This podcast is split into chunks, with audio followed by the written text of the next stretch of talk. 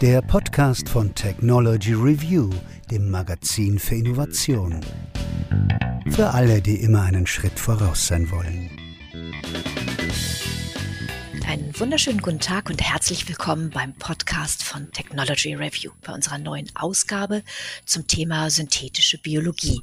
Mein Name ist Jo Schilling und ich habe mir für die synthetische Biologie und die Fragen dazu, was das eigentlich ist, was für eine Bedeutung sie für uns in der Zukunft haben wird und welche Chancen in ihr stecken, René Inkemann eingeladen. René Inkemann ist Vizepräsident der German Association for Synthetic Biology, GASP, und Nachwuchswissenschaftler am Max-Planck-Institut für terrestrische Mikrobiologie, einem der deutschen Hotspots für synthetische Biologie. Einen wunderschönen guten Tag, Herr Inkemann. Guten Tag, Frau Schilling. Freut mich hier zu sein. Ja, schön, dass Sie sich Zeit genommen haben. Ich möchte Sie gleich am Anfang einmal bitten, mir kurz zu erzählen, was Sie eigentlich tun. Woran forschen Sie? Weshalb engagieren Sie sich in einem Verband wie der GASP? Plaudern Sie mal, erzählen Sie mal. Also ich bin, wie Sie schon gesagt haben, Doktorand am Max-Planck-Institut hier in Marburg und äh, bei uns im Labor arbeiten wir daran, die CO2-Fixierung in, in photosynthetischen Organismen oder in Pflanzen irgendwann mal verbessern zu können. Ist ja relativ bekannt, dass CO2 ein großes Problem darstellt für den Klimawandel. Es wäre eine sehr gute Möglichkeit, wenn man äh, sozusagen die, die, die Aufnahme oder die Fixierung von CO2 noch weiter verbessern könnte. Und äh, genau dafür arbeite ich an, an Methoden, wie man äh, sehr, sehr komplizierte Verbesserungswege in Pflanzen einbringen könnte. Daran arbeite ich in meinem Doktor. Was ist für Sie, Sie haben jetzt schon, haben jetzt schon so angerissen, in welchem Bereich Sie arbeiten, aber was ist für Sie ein bisschen größer, allgemeiner betrachtet, synthetische Biologie?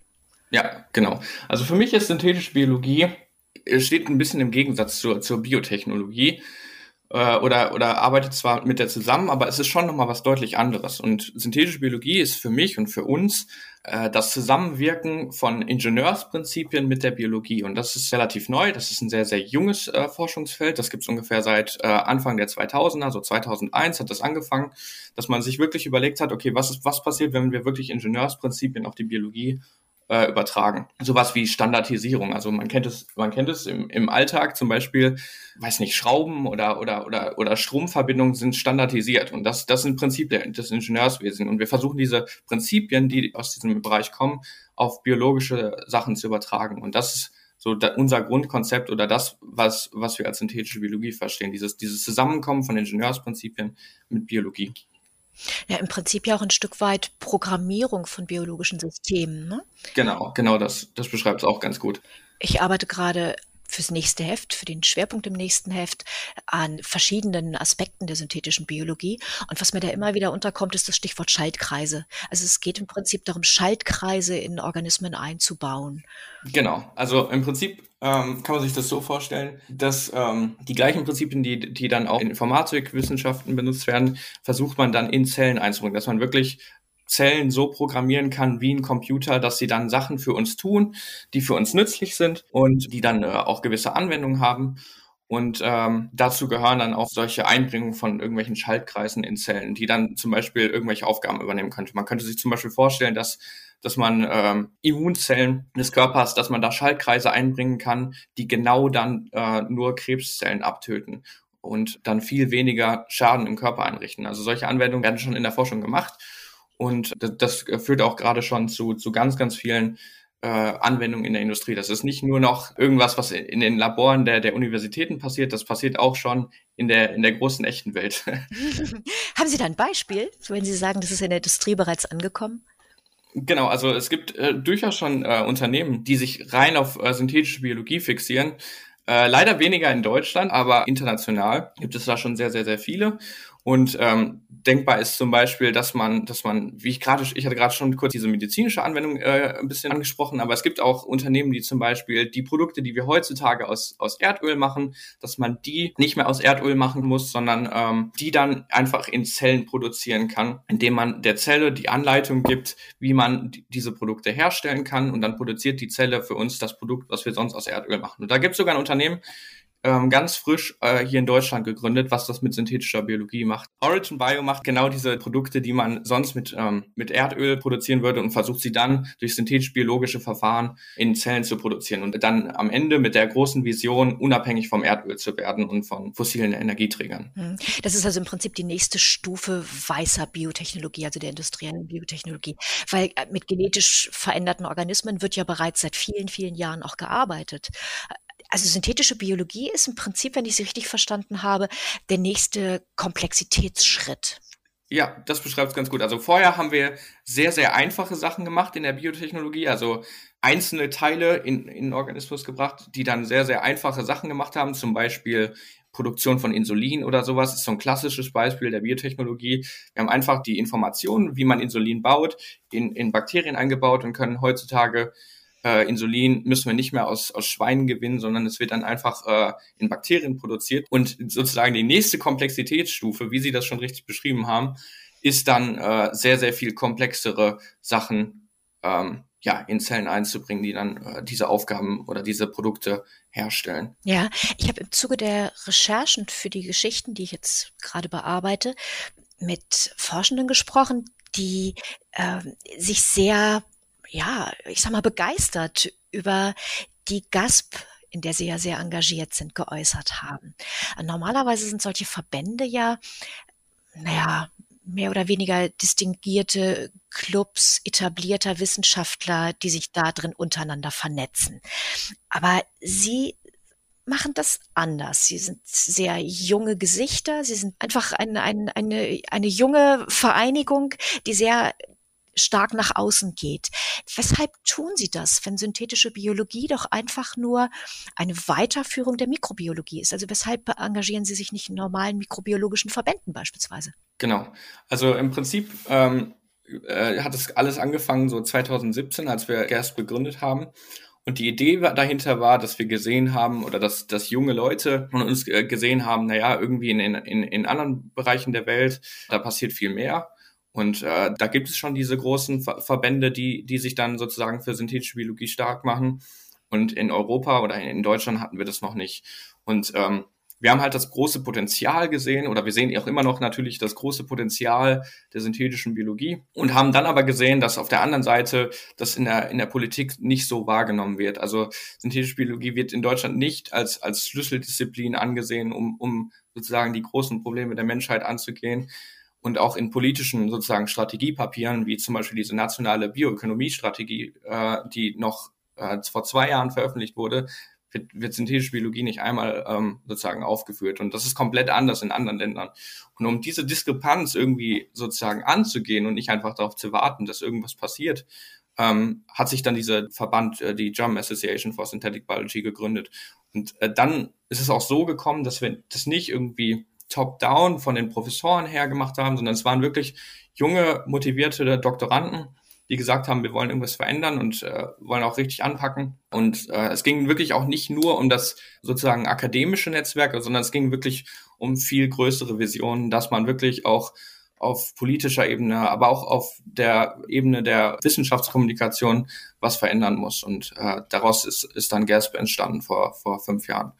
Genau. Aber wir sind trotzdem immer noch, auch wenn wir fünf Jahre jetzt da sind, wir sind immer noch eine sehr, sehr junge äh, ähm, Organisation und wir sind immer noch sehr ähnlich aufgestellt. Das heißt, wir sind immer noch ähm, Studenten, Doktoranden. Natürlich haben wir ein Advisory Board von, von Professoren, die ähm, uns beraten und äh, mit, mit denen wir zusammenarbeiten. Aber es ist nicht so, dass die Professoren uns jeden Tag sagen, was wir zu tun haben, sondern wir gehen zu den Professoren mit unseren Ideen und holen uns äh, Feedback ein. Also es ist so ein bisschen bottom-up im Gegensatz zu den, den, den anderen Organisationen.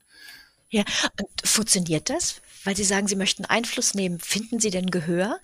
Mhm. Es ist auf jeden Fall schwieriger, ernst genommen zu werden, würde ich behaupten. Also das, das ich habe jetzt keinen guten Beleg dafür sozusagen. Das sind nur so Anekdoten, die in meinem Kopf äh, sind. Aber es ist schwieriger, sozusagen ernst genommen zu werden. Und es hat jetzt auch viele Jahre gebraucht oder die, die vielen Jahre, dass, äh, dass wir an dem Punkt sind, dass wir ähm, auf Augenhöhe mit anderen Partnern reden können, ohne dass, dass, dass wir da einfach nur belächelt werden. Und ich glaube, durch die, die, die Aktionen und die, die Events und durch die ähm, ja, auch Stellungnahmen und politischen äh, Aktionen sind wir jetzt an einem Punkt, wo wir langsam ernst genommen werden, obwohl wir nur die kleinen Doktoranden oder die, die, die Nachwuchswissenschaftler sind, die, die das Ganze organisieren und ähm, ja, am Laufen halten. Haben Sie den Eindruck, dass das der synthetischen Biologie bereits gut tut? Weil Sie haben ja vorhin selber gesagt, die, die wird in den Strategiepapieren, politischen Strategiepapieren nicht einmal erwähnt. Das ist aber ja nicht nur mit der synthetischen Biologie so, das ist ja auch mit der Biotechnologie so. Das ist richtig, ja. Das äh, Wort taucht, ich weiß nicht, wenn überhaupt ein oder zweimal in dem gesamten Papier auf. Die Argumentation dahinter ist, dass es sich, und das gilt ja für die synthetische Biologie dann genauso. Äh, die Argumentation dahinter ist, dass es sich bei Biotechnologie um eine Querschnittstechnologie handelt, die einfach alle anderen Technologien mit bedient und die grundsätzlich notwendig ist, um diese Technologien betreiben zu können. Darauf kann man sich natürlich auch bei der synthetischen Biologie zurückziehen.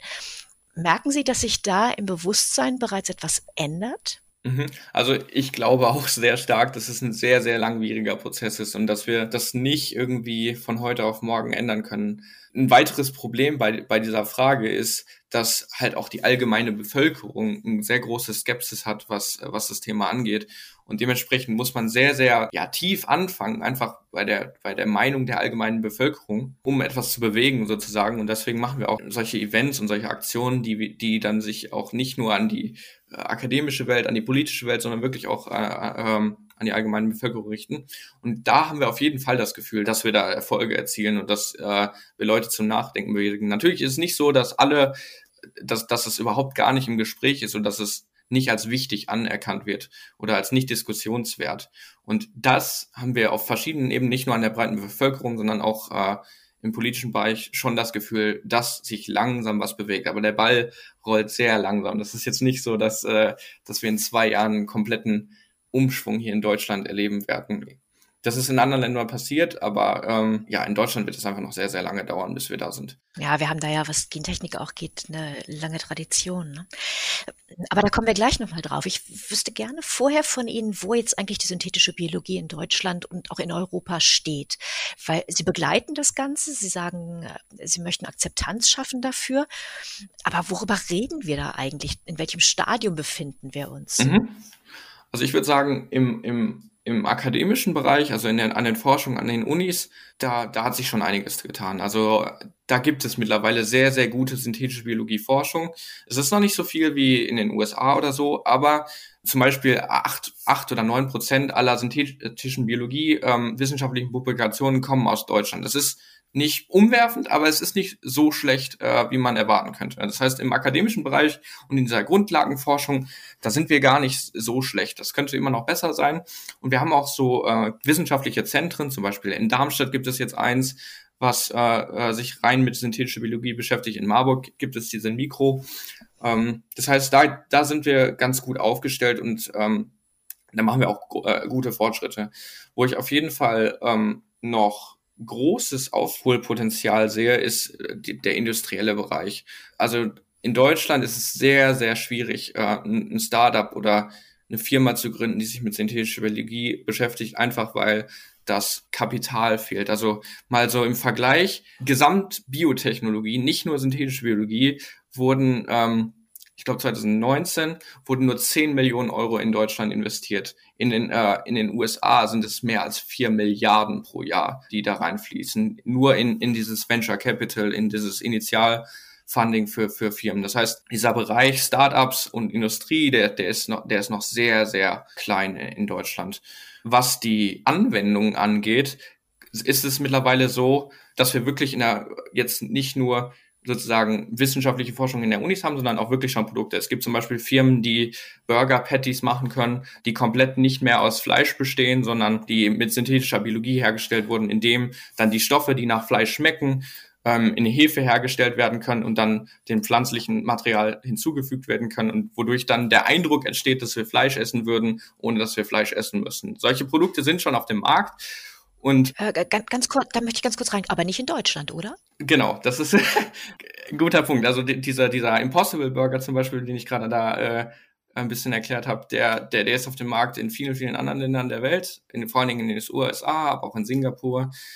aber nicht in Deutschland. Die Firma hat eine Zulassung in der EU beantragt, schon vor zwei Jahren, glaube ich, als ein Lebensmittel, was gentechnische Produkte enthält.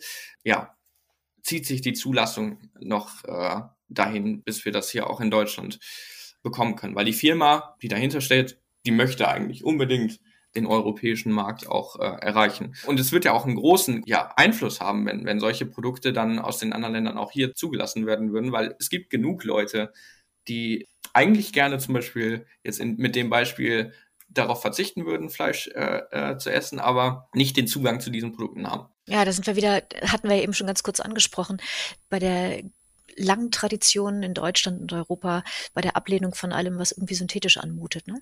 Das ist ja also Stichwort grüne Gentechnik. Das ist ja fulminant gesellschaftlich gescheitert. Und äh, diese langen Zulassungsprozesse, von denen Sie eben gesprochen haben, hängen ja nicht zuletzt zusammen mit dem Gentechnikgesetz, das wir haben. Und das einfach das Einbringen in den Markt und in die Umwelt von gentechnisch veränderten Organismen verbietet. Ganz schlicht. Sehen Sie das als Gefahr für ein Scheitern synthetischer Biologie in Deutschland und Europa? Also kann uns diese Historie mit grüner Gentechnik, das Gentechnikgesetz, kann uns das auf die Füße fallen bei der Entwicklung synthetischer Biologie?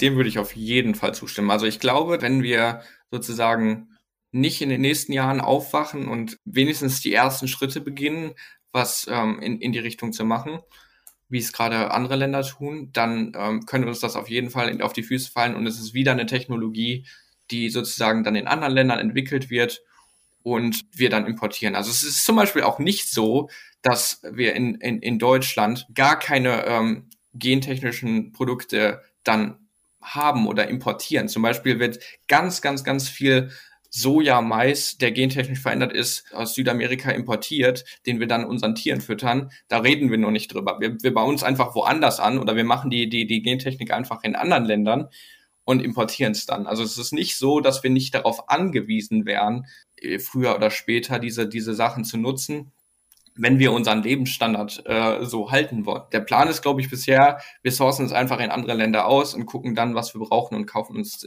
die, die Produkte einfach ein. Und ich glaube, das, das könnte sehr, sehr, sehr gefährlich werden, besonders wenn man überlegt, wenn man dann nur noch abhängig ist von gewissen Ländern. Und zum Beispiel in, den, in Großbritannien ist es jetzt auch so, was die, ähm, diese neuen Methoden der, der grünen Gentechnik angeht, die überdenken das jetzt und, und sagen, naja, diese Gene-Edited ähm, Crops, die sollte man nicht mehr so regulieren wie vorher. Und da sieht man jetzt sozusagen ein Umdenken und äh, da wird es dann auch sehr, sehr schnell zu sehr, sehr viel Fortschritt kommen, sobald das jetzt alles durch ist. Das ist jetzt ein ganz aktuelles Thema. Aber ich glaube, in Deutschland, wenn, wenn, wenn sich da nichts ändert, dann werden wir sehr, sehr abhängig von Ländern, wo sich das sehr, sehr schnell entwickelt. Ja, nun haben wir ja gerade die Situation, dass uns Abhängigkeit auf die Füße fällt im Zusammenhang mit dem Ukraine-Krieg. Wird sich zeigen, ob die Schatten, die das wirft, so lang sind, dass es Einfluss auf unsere Akzeptanz für synthetische Biologie und für ja, genetisch veränderte Organismen hat. Ne? Sie haben eben diesen äh, Burger genannt. Wir haben jetzt über grüne äh, Anwendungen gesprochen, also grüne Gentechnik letztlich ja über, über äh, Agrarfragen. Aber synthetische Biologie hat ja noch einen ganz anderen, sehr viel größeren Einsatzbereich. Ich denke jetzt an den gesamten Bereich Bioökonomie. Wir haben ja ein gigantisches Problem vor der Nase. Wir haben den Klimawandel, der uns gerade anfängt zu treffen und müssen ja irgendwie dieser Situation Herr werden. Und Bioökonomie klingt immer so schön grün und bio und bio.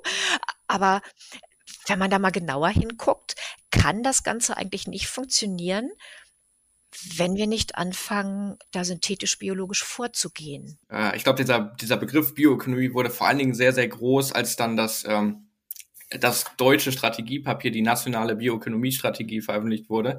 Und wir haben uns damals schon gewundert, was so die, die, die Begrifflichkeiten dieses, dieses, äh, dieses Strategiepapiers waren. Da, da wurde ganz, ganz, ganz gezielt wurden äh, Begriffe wie Biotechnologie oder Gentechnik und äh, vor allen Dingen auch synthetische Biologie wurden vermieden. Und wahrscheinlich äh, wollte man sozusagen damit die ähm, diese diese Skepsis oder die Vorurteile der allgemeinen Bevölkerung ähm, damit vermeiden. Aber ge genauso wie wie Sie sagen, also ohne ohne Gentechnik, ohne Biotechnologie ohne synthetische Biologie wird Bioökonomie äh, nicht funktionieren. Und ähm, da geht es dann um Sachen wie, wie, wie produzieren wir irgendwas in der Zukunft? Also nicht nur Erdölersatzstoffe, sondern auch ähm, Medikamente. Wie produzieren wir unser Essen?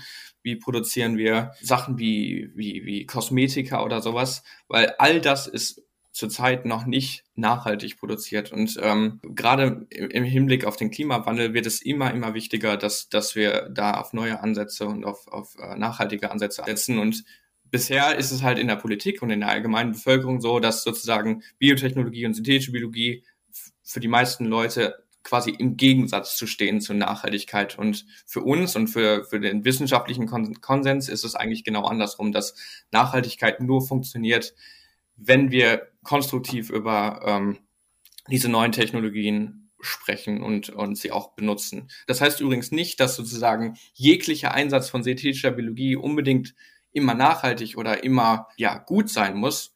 Man muss das immer im Einzelfall dann bewerten, aber dieses pauschale Ablehnen dieser Technologien äh, macht für uns und für mich äh, nicht so viel Sinn und führt am Ende zu mehr Schaden als zu, zu mehr Nutzen. An, an einem ganz großen Thema arbeiten Sie selber ja auch, wie Sie vorhin ja erzählt haben.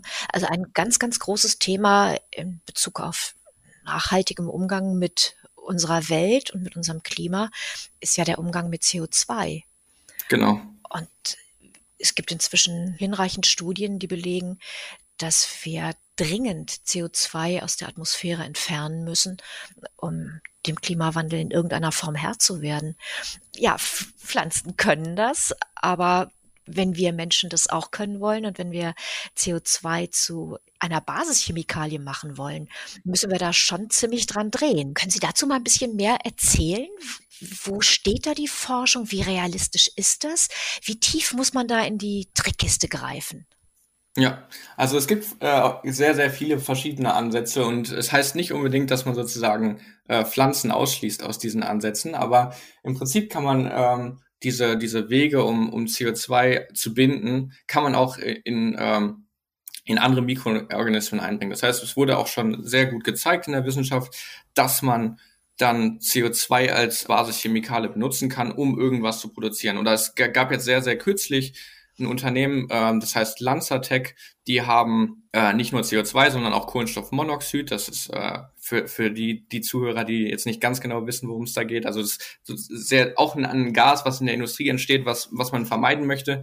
Genau. Und die haben auch daraus dann wieder sehr wertvolle Produkte gemacht, indem sie Zellen benutzt haben, die daraus äh, wieder das verstoffwechseln können und daraus äh, neue Produkte machen. Auf der anderen Seite gibt es zum Beispiel auch Unternehmen, die sagen, äh, was ist, wenn wir, wenn wir Pflanzen oder sogar Bäumen die Fähigkeit verleihen, noch mehr CO2 zu speichern und das äh, sozusagen in den Boden zu pumpen. Es gibt jetzt ein Unternehmen, die haben es geschafft, Bäume 50 Prozent mehr CO2 fixieren zu lassen und das dann in die Wurzeln längerfristig ja zu speichern, so dass es nicht direkt wieder in die Atmosphäre ähm, äh, gebracht wird. Da muss man natürlich am Ende diskutieren über Risiken, wenn man solche solche Organismen benutzen äh, möchte in der in der in der Natur. Aber zumindest sollte man darüber diskutieren, ähm, ob man diese Technologien möchte und äh, in welchem Umfang. Und äh, da gibt es auf jeden Fall sehr, sehr viel Forschung, die halt daran arbeitet, mehr und effizienter CO2 als, als Rohstoff zu sehen, als Abfallprodukt in der Atmosphäre. Hm.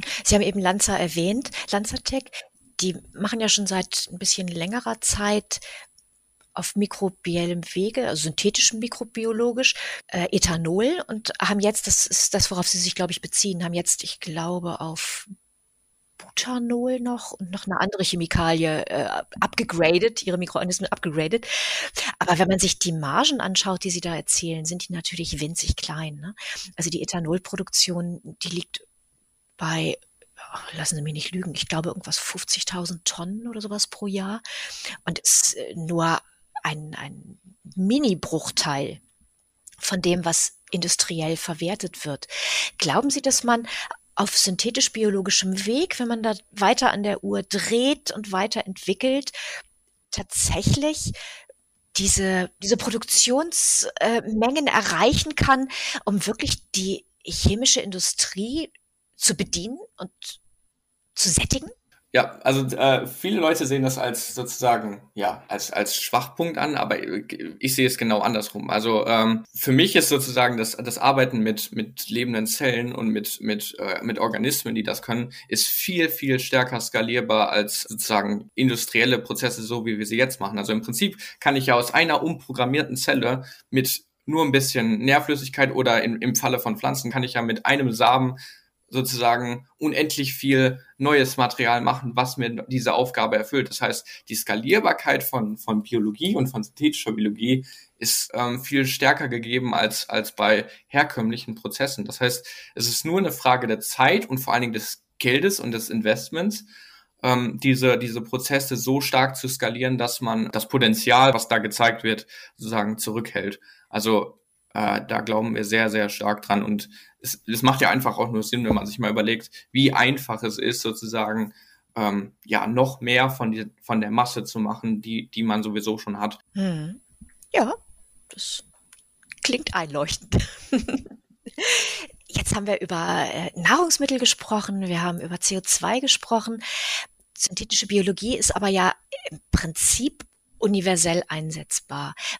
Was für große Bereiche gibt es denn noch, in denen synthetische Biologie aus Ihrer Sicht eine Zukunftstechnologie ist? Diese Technologie, die jetzt schon, will ich noch mal kurz erklären, die wir vielleicht schon leicht angerissen haben, war äh, der Agrarbereich, aber da, da einer der großen Potenziale, die ich da noch sehe, die, wenn ich das noch kurz erwähnen darf, bitte unbedingt, ist ähm, der Ersatz von den herkömmlichen Düngemitteln. Also bisher verwenden wir große Mengen Energie und große Mengen Erdöl um sozusagen unseren Stickstoffdünger, den wir dringend brauchen, herzustellen. Und äh, es gibt ganz, ganz viele Ansätze, also sowohl in der, im universitären Bereich, aber auch schon im Bereich der Industrie, die diesen Prozess komplett ersetzen wollen, dass wir nicht mehr darauf angewiesen sind, große Mengen Dünger äh, über das, das chemische Verfahren herzustellen. Und da gibt es verschiedene Ansätze, entweder dass man Mikroben hat, die sozusagen die, die Pflanzen dann mit dem Stickstoff versorgen oder auf der anderen Seite, dass man den Pflanzen direkt selbst auch die Möglichkeit gibt, diesen Stickstoff zu fixieren. Das ist ein sehr, sehr weit in der Zukunft äh, Ansatz.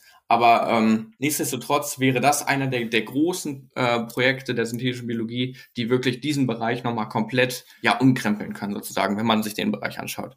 Auf der anderen Seite ein anderes großes Problem, was ich sehe äh, für die Menschheit, wo synthetische Biologie sehr großen Beitrag ähm, leisten könnte, ist der Bereich, dass wir Abfallprodukte, die wir in, in, in die Umwelt gegeben haben oder in die Meere gegeben haben, zum Beispiel Plastik äh, mit synthetischer Biologie, entfernen und vielleicht sogar wieder nutzbar machen können. Also es gibt Ansätze, wo man das Plastik aus den Meeren ähm, filtern und dann wieder nutzbar machen kann, indem es äh, Mikroorganismen mittlerweile gibt, die Plastik abbauen können und das dann wieder in den Kreislauf bringen kann, den wir nutzen können. Und da gibt es sogar schon Unternehmen, äh, eins in den USA, das heißt Alonia, und äh, die, die wollen genau das machen. Ähm, Sachen, die in die Natur äh, gegeben wurden als, als Abfall oder die, die da reingelangt sind, natürlich nicht absichtlich, aber die dann wieder abzubauen und wieder nutzbar zu machen. Und das ähm, ist auch sehr, sehr schwierig sozusagen zu skalieren mit anderen Verfahren. Und äh, da sehe ich auch ein großes Potenzial in der synthetischen Biologie, äh, einen großen Beitrag zu leisten, um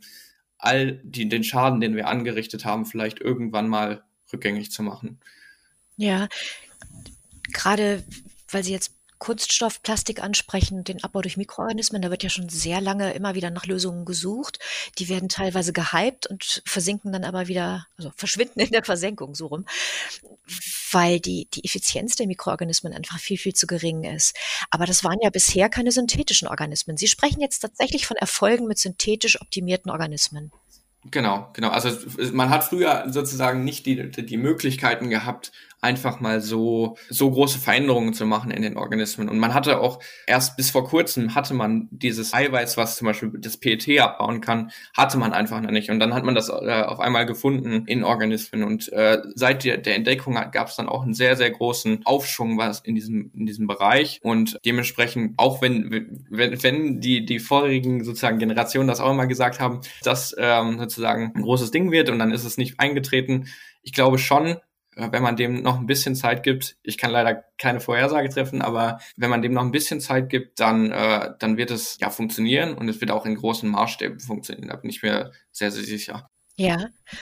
Ein weiterer Bereich, den haben wir noch, glaube ich, noch gar nicht angesprochen, ist natürlich der medizinische. Ne? Ja, genau. Könnten Sie sich vorstellen, dass synthetische Biologie hilft, Krankheiten vorzubeugen, zu heilen und die Medizin auf eine neue Stufe zu heben, dass das den Weg auch für die Akzeptanz anderer Technologien ebnet? Genau das ist auch eine meiner Hoffnungen. Also bisher ist es ja so, dass äh, im Bereich äh, grüne Gentechnik, das gibt es eine große Skepsis, aber im Bereich der, der roten Gentechnik, im medizinischen Bereich, ist es generell von der Bevölkerung, von der Politik, ist es akzeptiert, dass wir das alles, alles nutzen. Wie ich das schon mal erklärt habe, es ist vollkommen akzeptiert, dass wir gentechnisch hergestelltes Insulin benutzen. Und ich glaube, da, da besteht auch wirklich eine große Hoffnung, dass sobald synthetische Biologie in der Klinik oder in Patienten große Erfolge erzielen wird, was jetzt wirklich äh, schon passiert in, in klinischen Studien, dann wird es ein großes, großes Umdenken geben, weil dann das große Potenzial erkannt wird. Also da gibt es zum Beispiel ähm, Mikroorganismen, die, die so umprogrammiert werden, dass die äh, Stoffwechselkrankheiten beheben können oder, oder den Effekt, den die Stoffwechselkrankheiten auslösen, beheben können. Da gibt es Immunzellen, die die Krebszellen beseitigen können, die, die genau programmiert werden, um nur den Krebs zu entfernen. Sie sprechen gerade von, von diesen KT-Zellen, ne? Genau, und zum Beispiel diese KT-Zellen, da sind sich sehr, sehr viele Leute sehr einig, dass, dass die ein sehr, sehr großes Potenzial haben. Und es gab sozusagen eine erste Generation KT-Zellen, wo es auch Fehlschläge gab, weil die einfach noch nicht so gut kontrolliert werden konnten, weil ähm, ja, das waren also sozusagen Immunsys äh, Immunzellen auf, äh, auf, auf Koffein, die dann wirklich äh, ähm, auch teilweise Schaden angerichtet haben, weil wir die nicht genau programmieren konnten, was sie zu tun haben sozusagen oder wann sie wann sie eingreifen sollen und wann nicht. Und jetzt mit den Werkzeugen der synthetischen Biologie ist es so, dass wir ganz gezielt die, diese Zellen auch an und ausschalten können. Bitte geh jetzt an, bitte geh, jetzt aus. Und diese diese nächste Generation an KT-Zellen, die, die wird meiner Meinung nach oder unserer Meinung nach äh, ja ein sehr, sehr, sehr großes Potenzial haben. Und ich glaube, wenn dann sozusagen klar wird, dass, dass wir mit synthetischer Biologie so, so, so Volkskrankheiten wie, äh, wie Krebs irgendwie, ich sag, will jetzt nicht sagen Krebs heilen, aber ähm, sozusagen einen großen Beitrag dazu leisten können äh, in, der, in der Behandlung, dann, dann wird sich vielleicht auch die allgemeine Meinung dazu nochmal verbessern oder, oder zumindest verändern. Ja, eben am Anfang haben Sie erwähnt Mikroorganismen, die Stoffwechselkrankheiten heilen können. Wie, wie funktioniert so etwas? Können Sie da mal ein bisschen tiefer blicken? Genau, also es gibt äh, sozusagen Krankheiten, wo man gewisse Stoffe einfach nicht abbauen kann oder so genetische Krankheiten, wo man dann ähm, Schwierigkeiten hat, irgendwelche Stoffe zu verstoffwechseln. Und dann gibt es ein Unternehmen, was einen Mikroorganismus genommen hat, der sowieso ganz gut in unserer in unserem Verdauungstrakt leben kann und ähm, hat den hat den so verändert, dass der dann die, diese Stoffwechselaufgabe komplett übernehmen kann. Und im Prinzip nimmt man nimmt man dann diesen diesen ja veränderten Organismus zu sich, der dann die Stoffwechselaufgabe komplett übernimmt, wodurch dann die Beschwerden, die sonst dadurch entstehen, die durch das Nicht-Verstoffwechseln dieses Stoffs äh, aufgelöst werden. Und äh, dieses Unternehmen hat, hat sozusagen ein, zwei Beispiele schon gezeigt, äh, auch in klinischen Studien.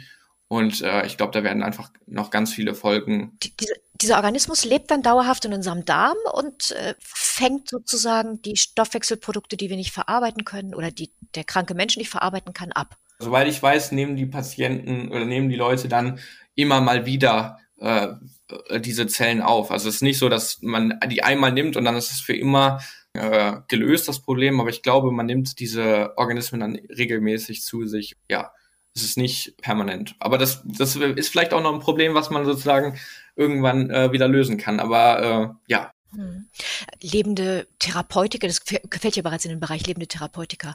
Also lebende Therapeutika, die im Darm leben, die befinden sich ja noch außen, aber es gibt ja auch inzwischen eine ganze Menge Forschung im Bereich Zellen, Mikro, durchaus auch Mikroorganismen, also nicht nur menschliche Zellen, sondern auch Mikroorganismen, um zu programmieren und innerhalb des Körpers tatsächlich einzusetzen. Also beispielsweise Bakterien gegen Krebs scharf zu machen und äh, andere Geschichten. Genau, also es gibt da, äh, gibt da verschiedenste Ansätze. Da, ähm, die sind, glaube ich, meines Wissens nach sind alle noch äh, nicht in der klinischen Phase, die sind alle noch so kurz davor. Aber es gibt durchaus die Ansätze, dass man auch äh, Bakterien darauf sozusagen programmieren kann, die dann ganz spezifisch Krebszellen erkennen und diese dann abtöten können oder auch Viren, die man dann umprogrammiert, die dann ganz spezifisch die, die, die Krebszellen erkennen und abtöten kann. Das gleiche gilt auch für, für, für andere Krankheiten, wo dann irgendwelche Probleme im Körper entstehen, die durch das Abtöten von Zellen gelöst werden können. Also äh, ja, da gibt es auf jeden Fall sehr, sehr viel Forschung, äh, nicht nur im Bereich der menschlichen Zellen, das ist schon richtig. Also da muss aber auf jeden Fall immer noch geschaut werden, wie verträglich ist das Ganze und bietet, glaube ich, ein sehr, sehr großes Potenzial, aber da, da ist noch, auch noch viel dran zu forschen, bis man die wirklich im alltäglichen Leben äh, in, in der Klinik oder im Patienten dann findet. Wir, wir, haben ganz am Anfang haben wir darüber gesprochen, was synthetische Biologie für sie ist und dass das ja so ein weicher Übergang ist, dass da, dass es, dass viele Definitionen herumgeistern und das im Prinzip jeder für sich selber so ein bisschen definieren muss. Wir befinden uns ja, auch wenn die Politik das inzwischen weitgehend ignoriert, immer noch mitten in einer Pandemie.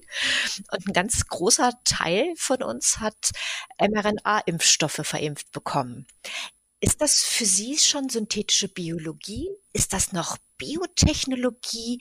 Ist das einfach Medizin? Wie, wie, würden Sie diese Impfstoffe einschätzen? Also, das ist eine sehr, sehr gute Frage. Wir hatten innerhalb der, der GASP auch mal eine Diskussion darüber. Und wie Sie schon sagen, die Definition ist sehr, sehr sehr, sehr weich und, und, und, und es gibt einen schwimmenden Übergang zur, zur Biotechnologie. Generell ähm, würde ich sagen, das ist auf jeden Fall Biotechnologie, aber mittlerweile werden diese, diese Impfstoffe so stark verändert und wird daran gearbeitet, die, die, die stabiler zu machen. Es wird daran gearbeitet, dass sie ähm, weniger Nebenwirkungen auslösen und das wird dann wirklich auch auf der mRNA-Ebene äh, Veränderungen gemacht, dass ich schon sagen würde, dass da die Prinzipien der synthetischen Biologie angewendet werden, um diese Impfstoffe zu verbessern. Deswegen ist es auf jeden Fall am Grenzbereich der synthetischen Biologie und damit auch wieder ein gutes Beispiel für was so eine Technologie leisten kann und wie gut sie skalierbar war. Also es war war ja nicht so, dass wir, äh, ich weiß nicht, ob das ist, ob das den den Leuten äh, so so klar ist, aber einen Impfstoff herzustellen für für die ganze Weltbevölkerung in so einer kurzen Zeit, das war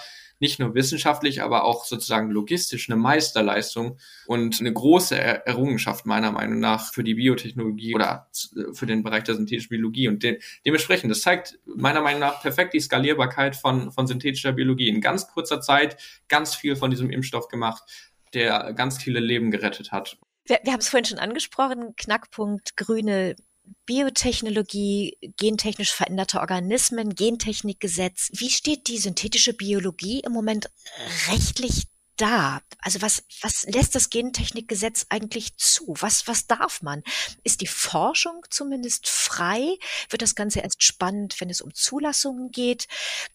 Wo ist diese Grenze zwischen freigesetztem Organismus und vielleicht auch industriell genutztem, der nicht als freigesetzt gilt. Können Sie versuchen, mir das mal so ein bisschen zu erklären, so diesen Rahmen einmal zu, zu fassen, wie viel Flexibilität es da gibt? Also vielleicht, um, um mal ganz kurz auf das Gentechnikgesetz einzugehen. Das Gentechnikgesetz ist ja, ist ja schon sehr, sehr alt. Also das ist ähm, äh, noch aus den 90ern und da gab es auch nicht viel Reformen oder nicht viel Änderung. Das heißt, das, was sozusagen in der Entwicklung in der Biotechnologie und in der synthetischen Biologie passiert ist, also die Politik argumentiert, das ist abgedeckt mit diesem Gesetz, aber sozusagen von der wissenschaftlichen Seite würde ich das sehr, sehr stark bezweifeln. Also all das, was es an Fortschritt gab, kann man unter diesem Gentechnikgesetz äh, irgendwie argumentieren. Ja, das, das fällt schon unter Gentechnik, aber so richtig passt das nicht so zusammen. Das heißt, es ist sehr, sehr veraltet und passt nicht auf die synthetische Biologie. Das heißt, eigentlich bräuchte man da dringend mal eine Reform, was das Gesetz angeht. Ganz kurzer Gerät rein. Was passt denn da nicht?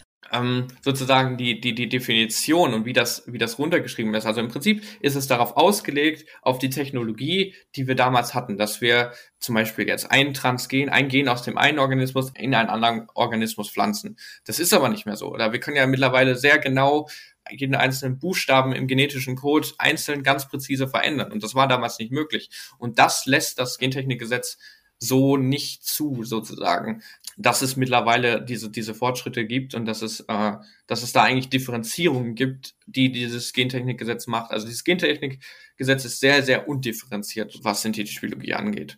Genau. Und was sind sozusagen die Hürden oder was sind so die, die Probleme damit entstehen? Also ich würde sagen, im universitären Bereich ist es ganz okay. Also es ist äh, nicht so, dass wir in der Uni oder auch am Max-Planck-Institut dass wir keinerlei Forschung machen können. Es ist zwar sehr, sehr großer bürokratischer Aufwand, sozusagen so ein gentechnisch Sicherheitslabor zu betreiben für die Universitäten und für die Forschungsinstitute, aber ich finde auch, dass so ein gewisses Maß an, an Sicherheit und an, an Vorsicht da trotzdem auch ähm, gewährleistet sein muss. Also das finde ich auch richtig, dass es, dass es da gewisse ähm, Maßnahmen gibt, die das, die das überprüfen und die das regulieren. Das, das, das zweifelt auch niemand in der, in der Forschung an, dass wir da komplett einfach freie Hand haben wollen oder dass uns da keiner auf die Finger guckt. Das ist, das ist Quatsch.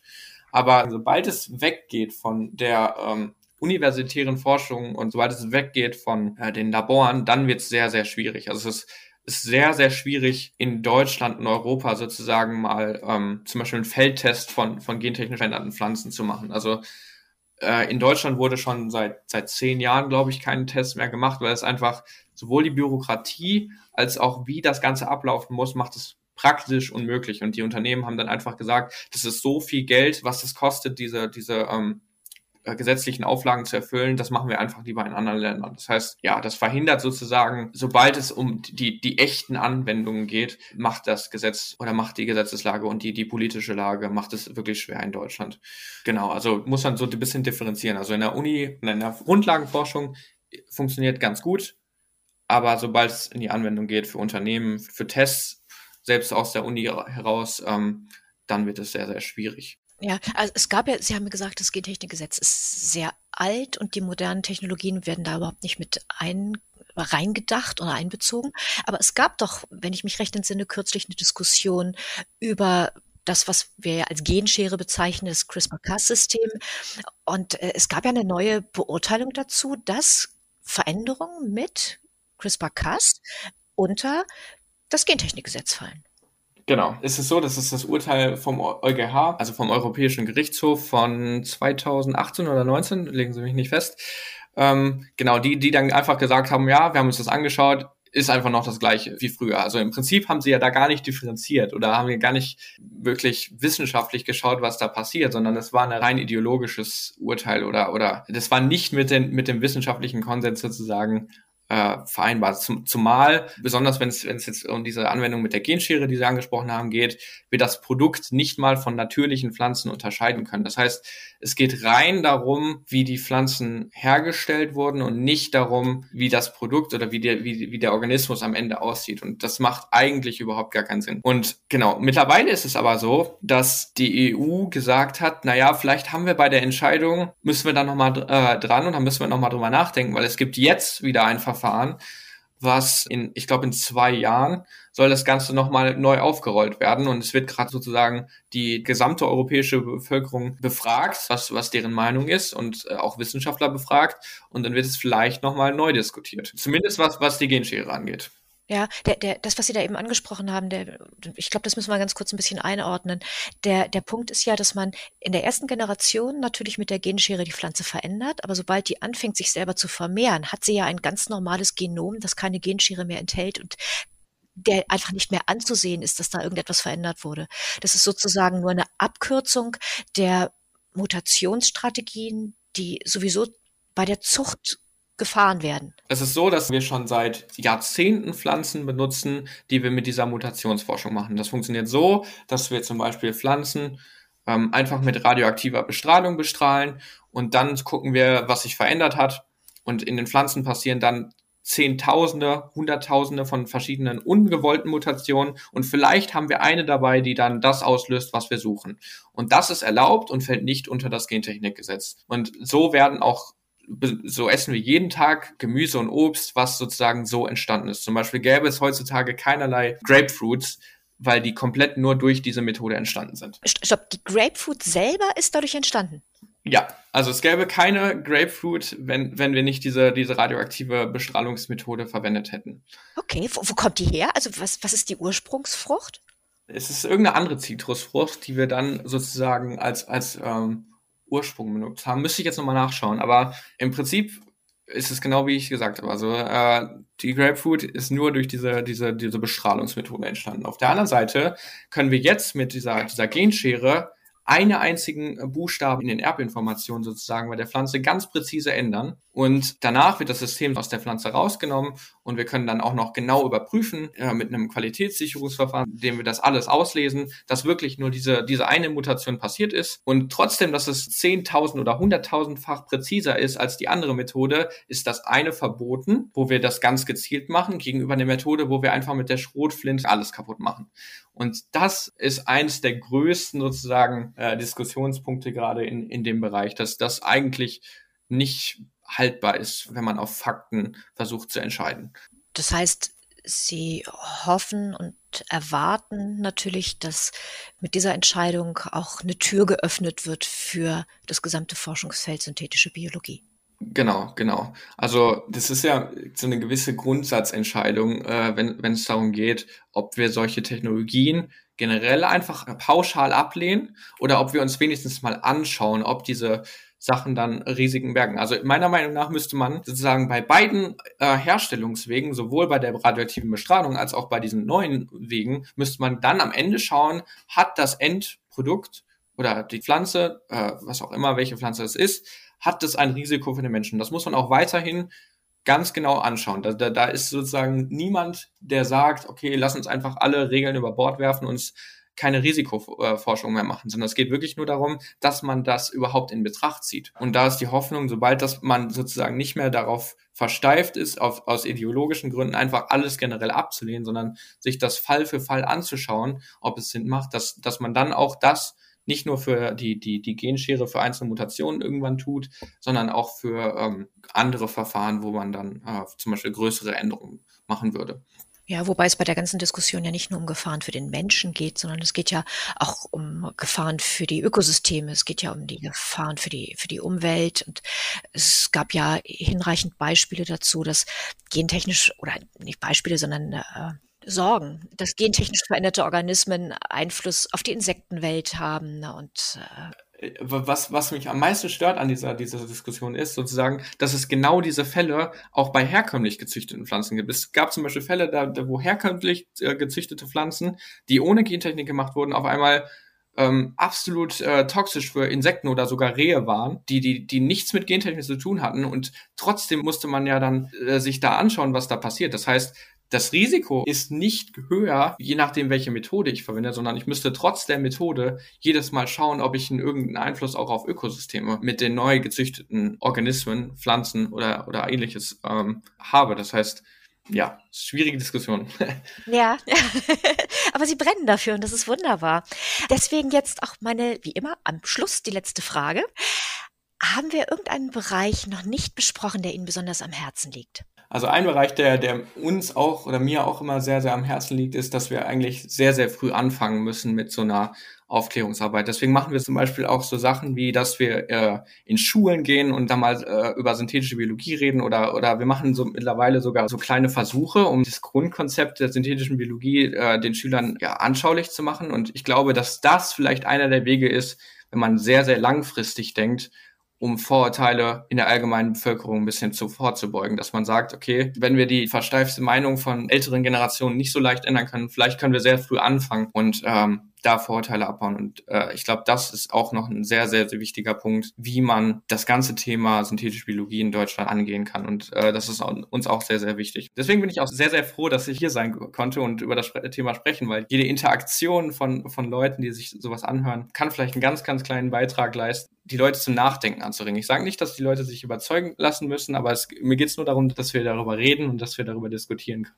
Na, wenn das kein schönes Schlusswort war. Ich danke Ihnen sehr, sehr herzlich für dieses sehr spannende und inspirierende Gespräch. Ich habe auch viel gelernt und äh, Ihre Idee, die synthetische Biologie sozusagen in die Gesellschaft hineinwachsen zu lassen und den Skeptizismus hinten runterfallen zu lassen, finde ich wunderbar. Vielen Dank. Ja, herzlichen Dank. Es war toll. Schön, dass auch Sie dabei waren und uns zum Thema synthetische Biologie zugehört haben. Das Heft zum Thema kommt allerdings erst Mitte Mai heraus. Derzeit haben wir ein Heft im Handel zum Thema Energie, ein Energieschwerpunkt. Wir fragen, wo kommt zukünftig unsere Energie her? Wir betrachten verschiedene Szenarien. Wir schauen uns an, was hinter der vermeintlichen Unabhängigkeit mit LNG-Terminals steckt. Wir betrachten moderne Stromspeicher, Eisen-Redox-Flow-Batterien. Wir werfen einen Blick auf den aktuellen Stand der Kernfusion, auf Energieimporte, mehr Sonnenenergie für Europa und Geothermie, neue Möglichkeiten, tiefer in die Erde zu kommen und auch unseren Strombedarf über Geothermie zu decken. Außerdem haben wir Themen für Sie aus dem Bereich der Meeresforschung. Wir betrachten die neuen Rätsel um den Golfstrom und wir schauen uns an, wie Pandemiemanagement der Zukunft aussehen kann, was Gensequenzierung für die Vorbereitung auf neue Pandemien bedeuten kann. Wenn es Sie interessiert, wenn Sie uns gerne lesen möchten, freuen wir uns sehr. Sie erhalten unser Heft im gut sortierten Zeitschriftenhandel oder unter heise.de. Und ich freue mich sehr, wenn Sie auch beim nächsten Podcast in einem Monat wieder dabei sind. Bis dahin, bleiben Sie gesund. Tschüss.